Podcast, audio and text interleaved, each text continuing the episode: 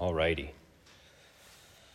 So we'll read through it and then uh, we'll go through verse by verse. So, Luke chapter 6, starting in verse 22. Blessed are you when people hate you and when they exclude you and revile you and spurn your name as evil on account of the Son of Man. Rejoice in that day and leap for joy, for behold, your reward is great in heaven, for so their fathers did to the prophets. But woe to you who are rich, for you have received your consolation. Woe to you who are full, for now you shall be hungry. Woe to you who laugh now, for you shall mourn and weep. Woe to you when all people speak well of you, for so their fathers did to the false prophets. But I say to you who hear, love your enemies, do good to those who hate you, bless those who curse you, pray for those who abuse you. To the one who strikes you on the cheek, offer the other also. And from one who takes away your cloak, do not withhold your tunic either. Give to everyone who begs from you, and from one who takes away your goods, do not demand them back. And as you wish that others would do to you, do so to them. If you love those who love you, what benefit is that to you? For even sinners love those who love them. And if you do good to those who do good to you, what benefit is that to you? For even sinners do the same. And if you lend to those from whom you expect to receive, what credit is that to you? Even sinners lend to sinners to get back the same amount. But love your enemies and do good, and lend, expect nothing in return, and your reward will be great and you will be sons of the Most High, for he is kind to the ungrateful and the evil. Be merciful, even as your Father is merciful. May the Lord bless the reading of his word to our hearts this morning. So, we're picking up from where our brother Casey left off last week, um, the section of Luke colloquially referred to as the Beatitudes and the Woes. Casey, I think, left off, I, I listened to uh, the recording, left off mentioning some things like the fact that the Lord Jesus was not truly focused on the physical condition of humanity, the political environment around him, the socioeconomic state of the areas that he visited or traveled through. He wasn't blind to these things, he was mindful of them, and often fed those who needed it, healed those who required it and did other things that would seemingly be a physical benefit.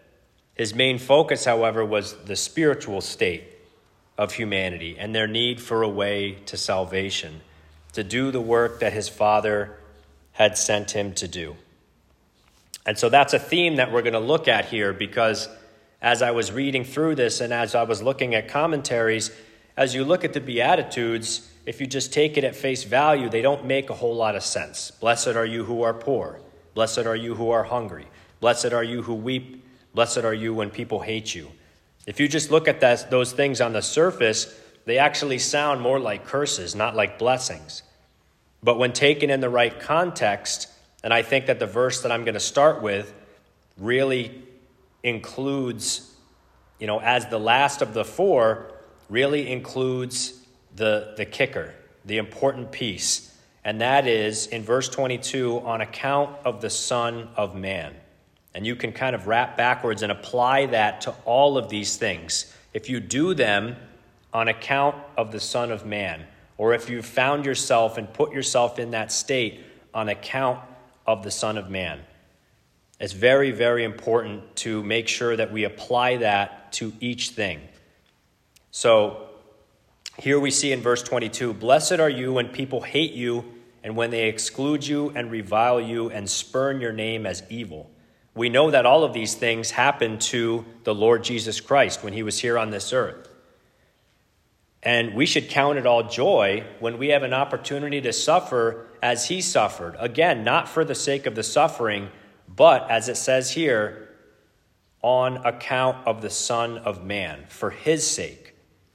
Later in Luke, in chapter 11, verses 14 and 15, we're going to see of Jesus, and we kind of talked about this this morning as well in the breaking of bread, where people may look at the things that he did and say, oh, that's evil, or that's of Satan. You know, he does that because of Satan.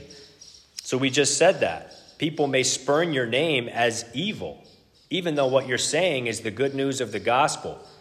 In Luke chapter 11, it says of Jesus, now he was casting out a demon that was mute. And when the demon had gone out, the mute man spoke, and the people marveled. But some of them said, He casts out demons by Beelzebul, the prince of demons. So even in that, they were trying to find fault in the Lord Jesus, trying to make sure that they, in their minds, were still in that high point as the religious leaders and rulers of the understanding of the scriptures, and then making Jesus out to be evil when the scales couldn't be more, you know, in the opposite direction.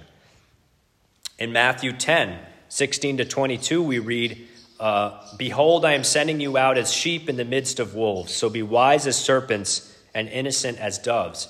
Beware of men, for they will deliver you over to courts and flog you in their synagogues and you will be dragged before governors and kings for my sake, to bear witness before them and the Gentiles. When they deliver you over, do not be anxious how you are to speak or what you are to say, for what you are to say will be given to you in that hour. For it is not you who speak, but the Spirit of your Father speaking through you. Brother will deliver brother over to death, and, and the father his child, and the children will rise against parents and have them put to death, and you will be hated by all. And it doesn't just end there. There's the same thought here, that same kicker phrase, for my name's sake. So again, on account of the Son of Man, or for my name's sake. That is what the world will look at. Those who are aligned against God, they will look at that and they will hate you. They will do the things that we read here. They will hate you, they will exclude you, and they will revile you and spurn your name as evil on account of the Son of Man.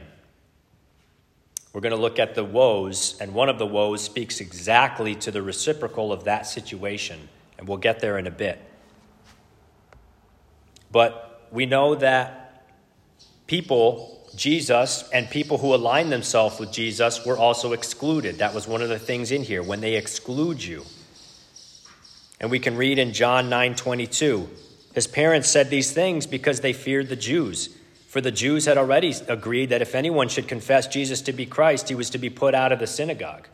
You were just just gone. We don't want to hear about that. Get out. You're not able to fellowship with us anymore in the synagogue. John 12, 42. Nevertheless, many of even the authorities believed in him, but for fear of the Pharisees, they did not confess it, so that they would not be put out of the synagogue. John 16, 2. They will put you out of the synagogues. Indeed, the hour is coming when whoever kills you will think he is offering services to God. So, again, what we just looked at there, where it says that they will spurn your name as evil, everything is so flipped upside down because they've convinced themselves that they're doing God's work and that you're the evil one, or in this case, the Lord Jesus, or as we continue to carry the banner of Christ, us. And you can see in the world that we live in today, how things are starting to kind of take that turn, where everything is becoming a societal norm that is complete perversion of the scripture. It's just becoming the norm. It's good, it's right, it's what we understand. We, we've awoken to this understanding now. I can't believe we were so blind to it. And then as we uphold the scripture and we say things counter to that, we are evil. We're the ones who are inciting problems and inciting issues in society where that didn't exist in the past. And that is in Scripture being said by the Lord Jesus, and we know that it's going to happen to us. And again, I think as we look at the Scriptures, we shouldn't shy away from those circumstances. We should count it all joy when we have the opportunity to go through those things because it's a thermometer. It means that you're doing it right. We're going to look at the woes later on, and if you're not doing it right, you're just going to be like everybody else, and there will be no friction. There will be no going against the flow feeling. And that's comfortable for us. It's comfortable for everybody. But we don't want to get pulled into that temptation. We don't want to get caught in that woe that the Lord Jesus Christ mentions later in this chapter.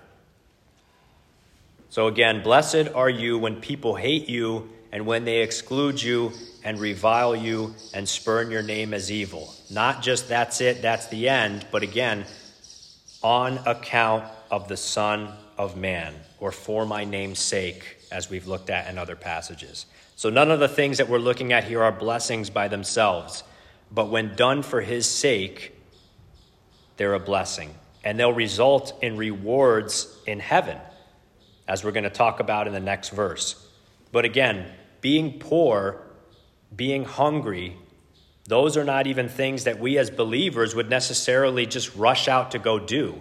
And they're not good by themselves. Blessed are you who are poor. So I'll just go and burn my money and have $10 to my name and then I'm blessed. No, it works both ways. But if you have that heart towards God and that mindset of chasing after God and sharing the good news of the gospel with others and fishing for men more than you're fishing for wealth, then that will just organically happen because you're not storing up treasures and food and chasing after lavish pleasures and the, the finer things of life, but instead you're chasing after souls to win souls for Christ because that's the most important thing. It's not whether or not I'm going to get to go to this fancy restaurant or whether or not I'm going to get to go see this, this movie. And again, none of those things by themselves at face value are bad. I'm not saying that either. But to chase after those only as a lifestyle overall instead of living for Christ, again, is what's being referenced here. So, blessed are you who are poor, blessed are you who are hungry now, blessed are you who weep, and then blessed are you when people hate you and when they exclude you. All of these things on account of the Son of Man. Verse 23 Rejoice in that day and leap for joy for behold, your reward is great in heaven, for so their fathers did to the prophets. You can look back at the Old Testament and you can see how the prophets were treated and how their fathers, those who were aligned against God, did to those prophets. And just in that same vein, as we would think about sharing in the sufferings of Christ and being persecuted as he was persecuted, being that, again, that thermometer telling us that we're doing it right because again, if we're not saying things that are offensive, the gospel is offensive to those who want nothing to do with it. And so, if we're not being offensive in that way, if they're not taking umbrage to the gospel and the things that we're saying, again, it's not being offensive just for the sake of being offensive, but to really just preach the gospel and to, to speak the word of God and to go out and go forth for Him, that will just again organically happen because we know that the, the, the mind of sinful man is counter to the things within the gospel. And we know that we're storing up treasures for heaven. Matthew 6, 19 to 21, you know these verses. Do not lay up for yourselves treasures on earth, where moth and rust destroy, and where thieves break in and steal. But lay up for yourselves treasures in heaven, where neither moth nor rust destroys, and where thieves do not break in and steal. For where your treasure is, there where your heart be also. So, as we get into the woes in the next section there, this is going to continue to be the theme. There's a lot of the woes that have to do with riches and experiences and entertainment and pleasures and food and things like that, earthly things that are transient, that don't last. If we truly believe I remember, I don't know how long ago it was, but I did the message about, you know, the string from one end of the room to another, which is even in and of itself not infinite, but when you draw a tiny little black dot on that white string and say that's your entire lifespan, are you living for that tiny little dot or are you living for eternity? So as we think about what we're living for, where your treasure is, there will your heart be also. So is your treasure are you storing up rewards for yourself in heaven and living for heaven and living for Christ? Because all these things will follow if you are. Or are you storing up treasures for here on earth and you're just going to pass on? And where are we going to go when we pass on? We're going to go to heaven and we're going to be there forever. So, even logically, when you think about where we're going to go because of what Christ has done for us and because of that free gift that we've accepted, we should be storing up treasures for the time where we're going to spend more proportionally than the time that we're going to spend less here on earth. easier said than done because we're bombarded every single day by the need to provide, the need to get through life and work and toil and save. Um, but doing those things for God and not doing those things as the sole purpose of our being here on earth, really focusing and cementing our minds on the fact that we're living for Christ to do what He asked us to do and told us to do in saving souls and winning souls for the kingdom that's what it's all about. That's what this whole section is about. So, as we look at storing up the treasures in heaven, we're going to be thinking about some of those things as we get into the woes here in this next section.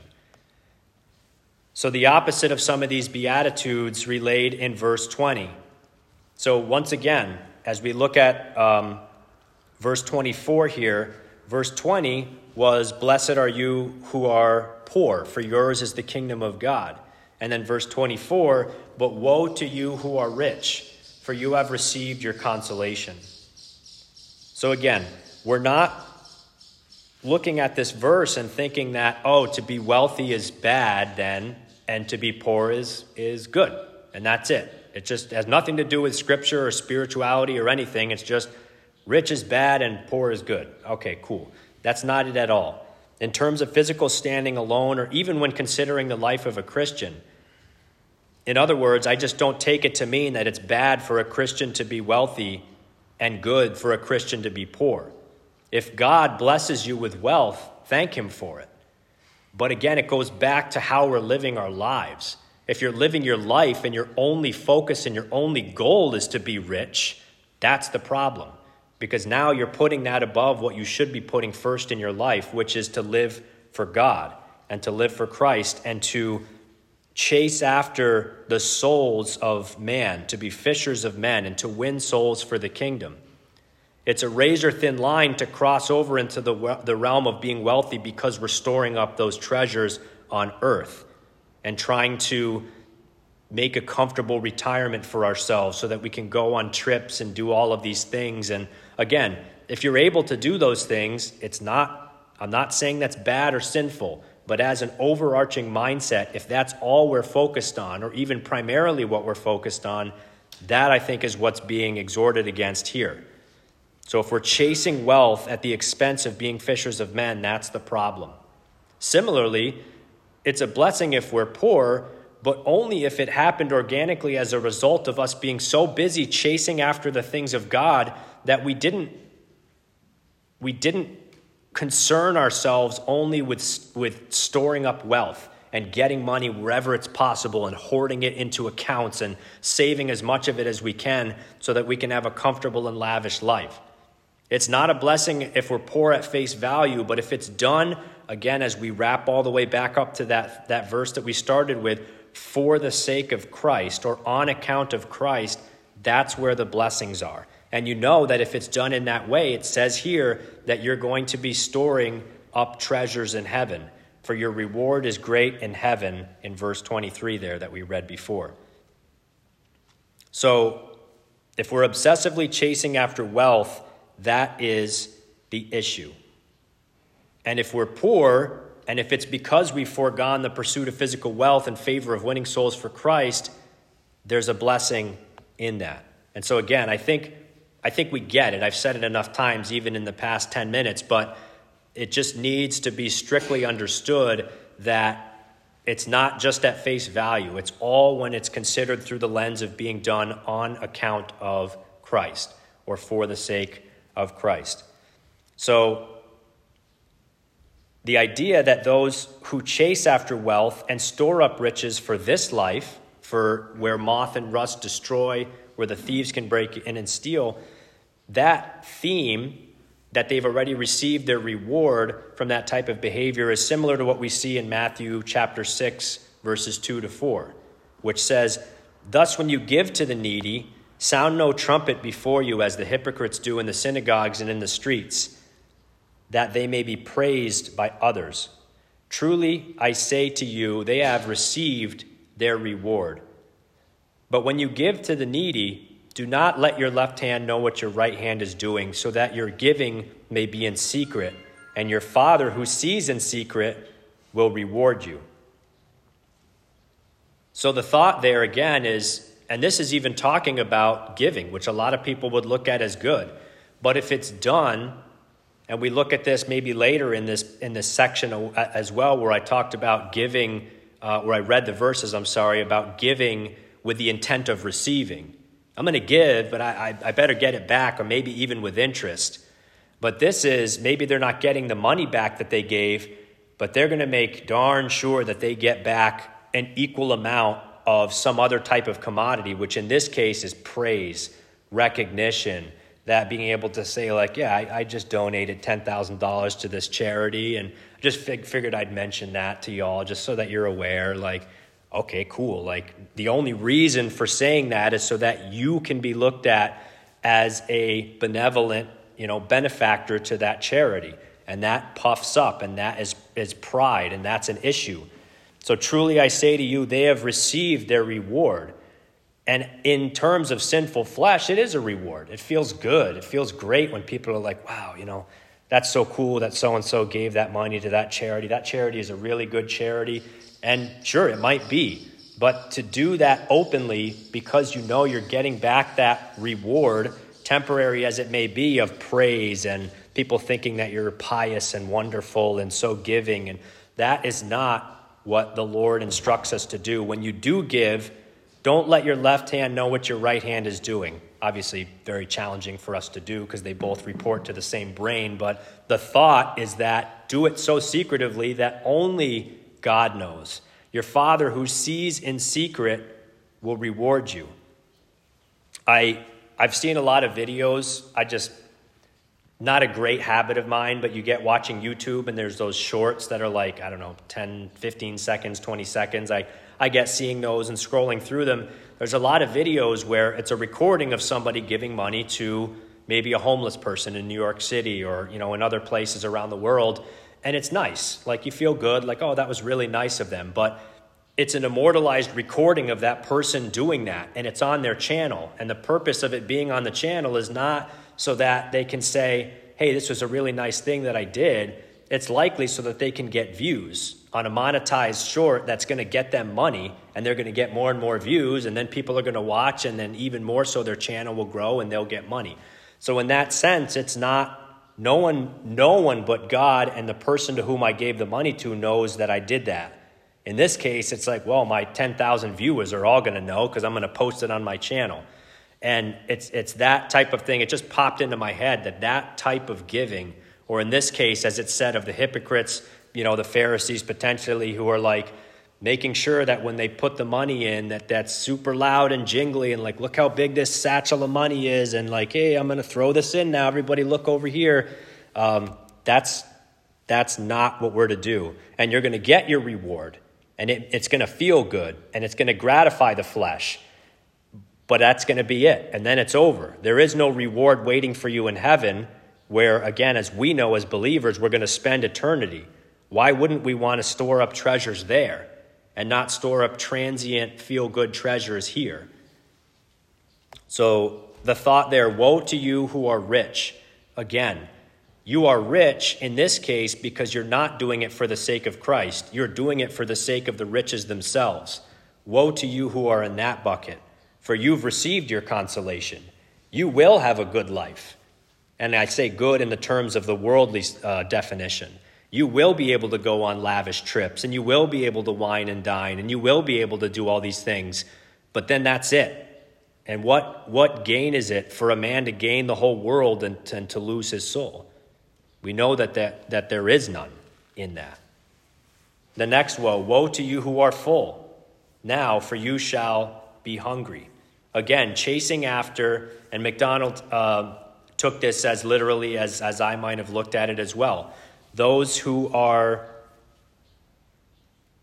like living a life, a continuous cycle of amusement and entertainment and pleasure. That's the next part of this. Woe to you who laugh now as well. So, taking it easy in life, focusing on the pleasures and the entertainment and the things that feel good and are fun, eating at nice restaurants. Again, not that that's a bad thing to do, but if that's your only sole focus, your whole life is orchestrated around being able to do that stuff, then that is bad. because spiritually you'll be hungry on the flip side. And it said back in verse 21 Blessed are you who are hungry now. Not a blessing in and of itself, but if it's done for the sake of Christ, then that's a blessing. The same verses that we read before, that go on to talk about fasting. It talks about the Pharisees, and when they fast, they go around making it obvious that they're fasting, and they, they, they look, purposefully look like they haven't showered, that they haven't, you know, washed or whatever, that they haven't taken care of themselves, and they make it known like, hey, Mike, I, you know, I've been fasting for this past week. I'm really hungry, but, you know, I just wanted to let you know. And it's like, oh, okay, you know, cool. But it's for that praise and it's for that wow you know that's really great. I, you know good good job for mark. He's been fasting. That's cool. Um, it says take care of yourself. Wash yourself. You know straighten your hair. Put on a, a clean robe so that only god knows that you're doing it. And your father who sees in secret will reward you in secret. That's a treasure stored up in heaven not feeling good because somebody else saw me fasting and they think, oh, yeah, what a great guy. You don't get a reward for that. You get the trans- transient, temporary reward of that feel good feeling just for a little while. And then, knowing me, I'd forget about it in 10 minutes because my memory is horrible. Um, and there, there goes the reward. It's gone, as, as awesome as I thought it might have been. So, woe to you who are full now, for you shall be hungry. Woe to you who laugh now for you shall mourn. So, thinking about living life for the finest foods to chase after that element of life, those who laugh now with regard to the entertaining pleasures of life, aimed at those whose lives are a continuous cycle of amusement, entertainment, and pleasure. They will, this is how MacDonald put it, they will weep when they look back on a life full of wasted opportunity to live for Christ instead of living for themselves.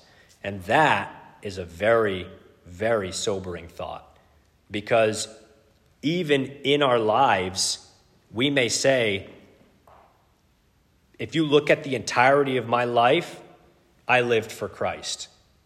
But as a percentage, how much of my life did I spend doing these things where I could have done even more of it for Christ?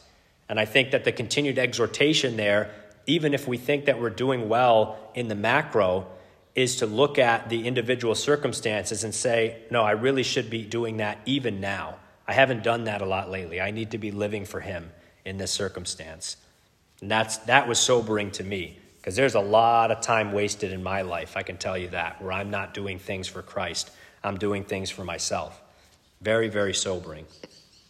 Verse 26 talks, talks back to the blessing that started the portion that I'm covering which said that blessed are you when people hate you and when they exclude you. This is the one of the woes that I was talking about that is directly counter to the barometer or thermometer of knowing when you're doing things right because you're offending those by speaking the words of Christ, by speaking the gospel. This one in verse 26 says, Woe to you when all people speak well of you. If all people speak well of you, you're not doing something right. Woe to you when all people speak well of you, for so their fathers did to the false prophets. We, we read before, so their fathers did to the prophets when they mistreated them. But the fathers of these sinful people that are being spoken about here did to the false prophets the fact that they spoke well of them, because the false prophets weren't saying anything that was rooted in the gospel and was offensive to the ears of a sinner who needs Christ offensive to sinful flesh. And if you're not doing that, if everyone's speaking well of you in that regard, then again, woe to us because we're not doing something right. Let us never be lumped in with false prophets who were spoken well of by all, since they appealed to sinful sensibilities and did not uphold the gospel of Christ. We know that the gospel of the Lord Jesus offends many, those who hear it. We talked about that already the way that Christ was treated, the way that his disciples were treated, the way I'm sure in our lives you've been treated, I've been treated. When there are circumstances where, by the grace of God, we've gone out and spoken out, and people don't like it, they don't want to hear it. Let's count it all joy when we have opportunity to be in those circumstances. Because again, I feel that that's how we know that we're doing the right thing. That's how we know that we're living for Christ, that we're speaking on His behalf, acting on His behalf to share the good news of the gospel, which will be, as He works in the hearts, as we may plant the seed, but He waters and causes the growth, it may be received by some. But by others who don't want to hear it, it's going to be a stumbling block. It's going to be offensive. And we, as the source of that, physically here in the moment, are going to be the target of that offense, that hatred, that exclusion, that slander. So, again, the four woes there Woe to you who are rich, woe to you who are full now, woe to you who laugh now, and woe to you when all people speak well of you. Taken at face value, not bad. But if you're focusing and targeting those things and not doing it on account of Christ, so now we're in the opposite where the kicker is not doing it on account of Christ, then those become woes.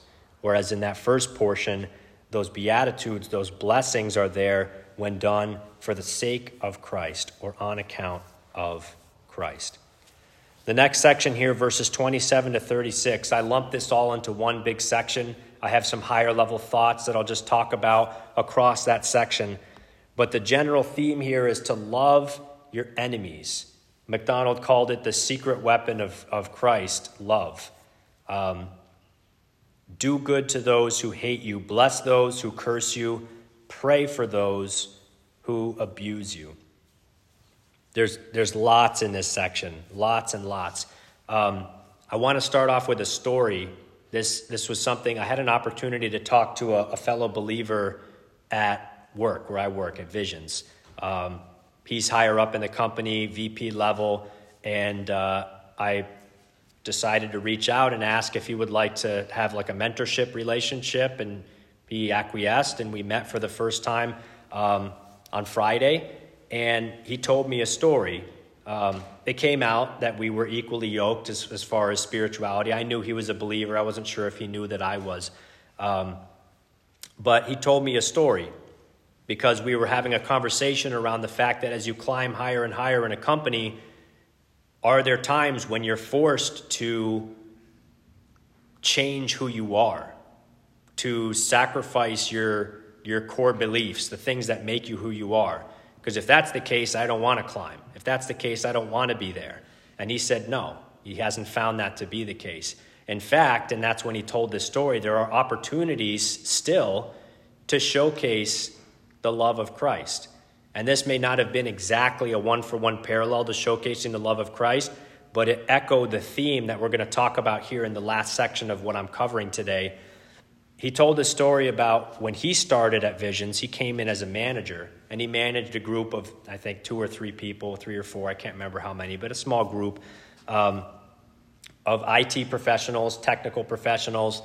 And one day they screwed up big time. Like it affected member accounts, there was duplicate money, and it was very bad.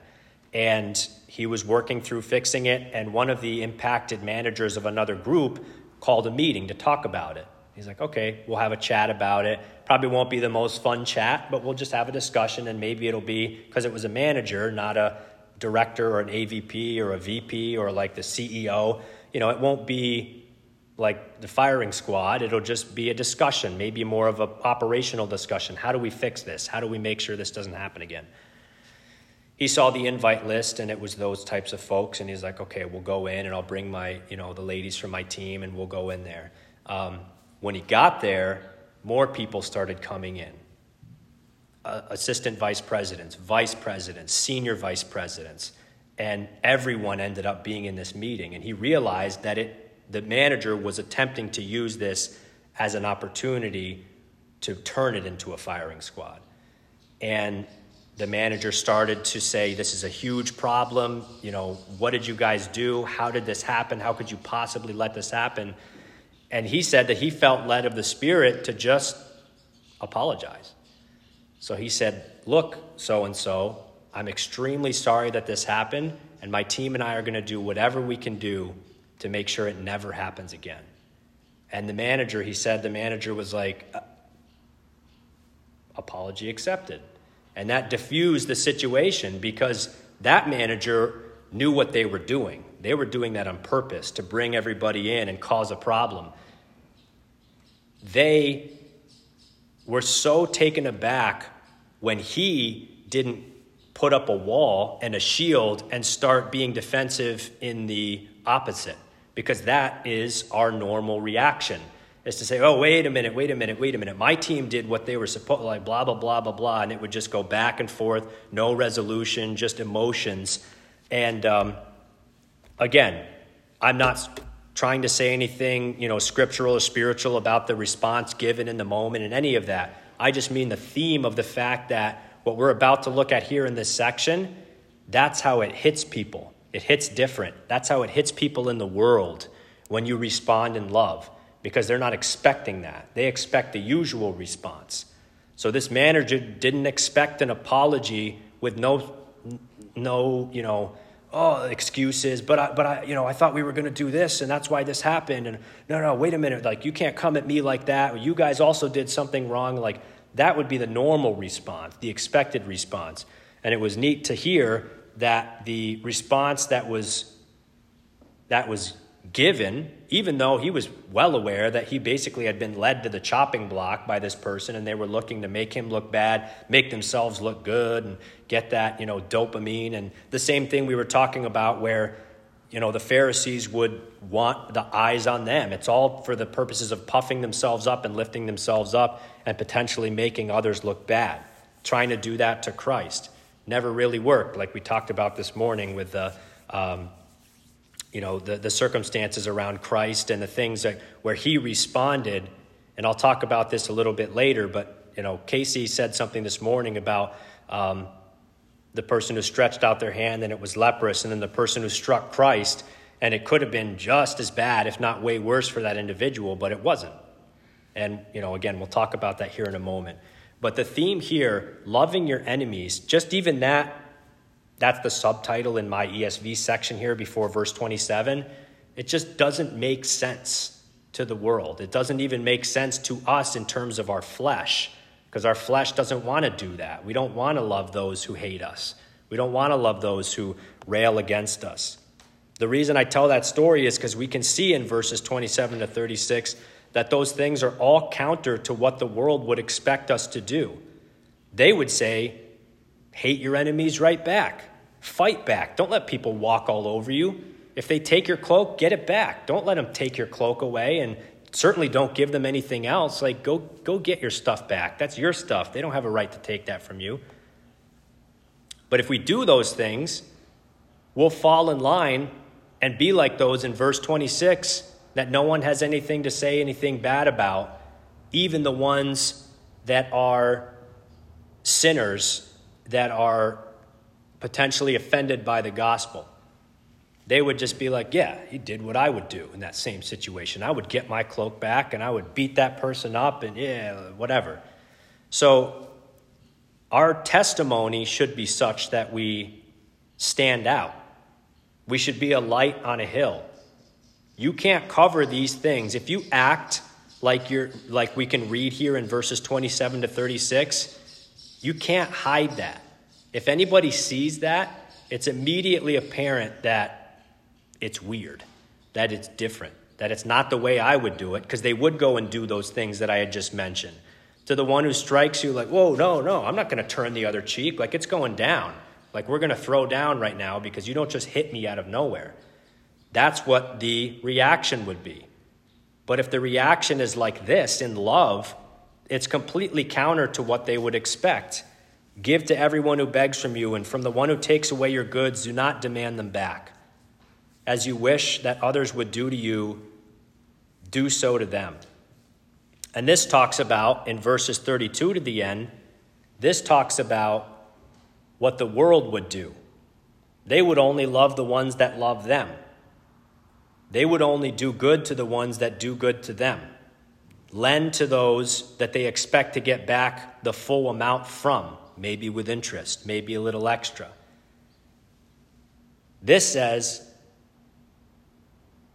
love your enemies and do good. Lend and expect nothing in return, and your reward will be great. And it won't be the reward that they're going to get. It won't be that they got their money back with interest or whatever. Good, I got my reward. It'll be a better reward, it'll be a heavenly reward. It'll be stored up for you in the place where we're going to spend eternity, not the place that we're going to spend 60, 70, 80, 90, however many years of our transient, small little lives here on this earth. And we know that we'll be living for him. You will be sons of the Most High in verse 35. For he is kind to the ungrateful and the evil. And if we ever want to pattern ourselves after everything, anything, what better example do we have than the life of the Lord Jesus Christ? And this is where I was having some thoughts that were very similar to what our brother brought up this morning about the man with the withered hand and the man that struck Christ. Christ can do whatever he wants. He could have called legions of angels, he could have melted the earth, he could have unmade anyone who crossed him. I'm so glad that I don't have any more power than any human because I don't have the love and the compassion and the, the unlimited attributes that Christ has. I know that my anger would well up. And if I had the capability to do those kinds of things, sin would take over and they'd be gone. And Christ didn't do that. He was loving to people. When Peter chopped off the ear of the ones that were there and to all to get Christ and to do bad things to him physically, he healed it. And it doesn't really go into detail, but if you're part of the group that's there to, to attack Christ, you're like, like that should be like, nope, this doesn't scan at all. Like, the normal response that you would expect would be like, yeah, Peter, good job, get him, guys. And like, we're to fight now because I don't want to get taken prisoner. But he's like, nope, I'm going to give myself up and I'm going to heal this guy. It just, it doesn't, it doesn't scan. But that's the example that we have of how Christ lived his life while he was here on this earth. He did everything for the sake of his Father, just like we're seeing here that we should be doing all of these things for the sake of Christ. And we shouldn't be doing any of them for the sake of ourselves or for the sake of the pleasures or for the sake of the food or for the sake of the wealth and the things that we look at in both the Beatitudes and the woes. So when the Lord was mistreated, he could have, he could have turned around and erased the entire universe. But he didn't do that.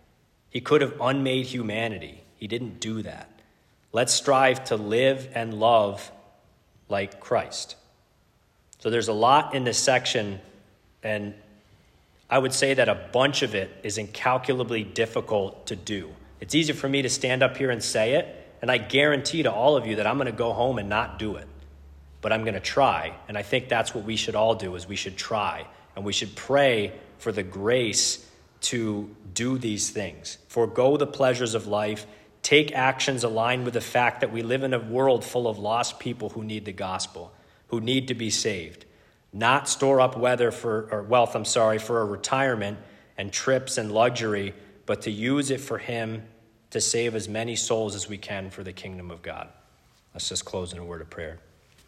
Heavenly Father, we thank you for your Son, the Lord Jesus Christ. We thank you for the opportunity we had this morning to remember his death for us and all that he did for us and his life here on earth, that he lived in service and sacrifice to you, following your will. We thank you for that time of remembrance and the breaking of bread. We thank you for the time of fellowship. We thank you now for this passage that we were able to read from your word.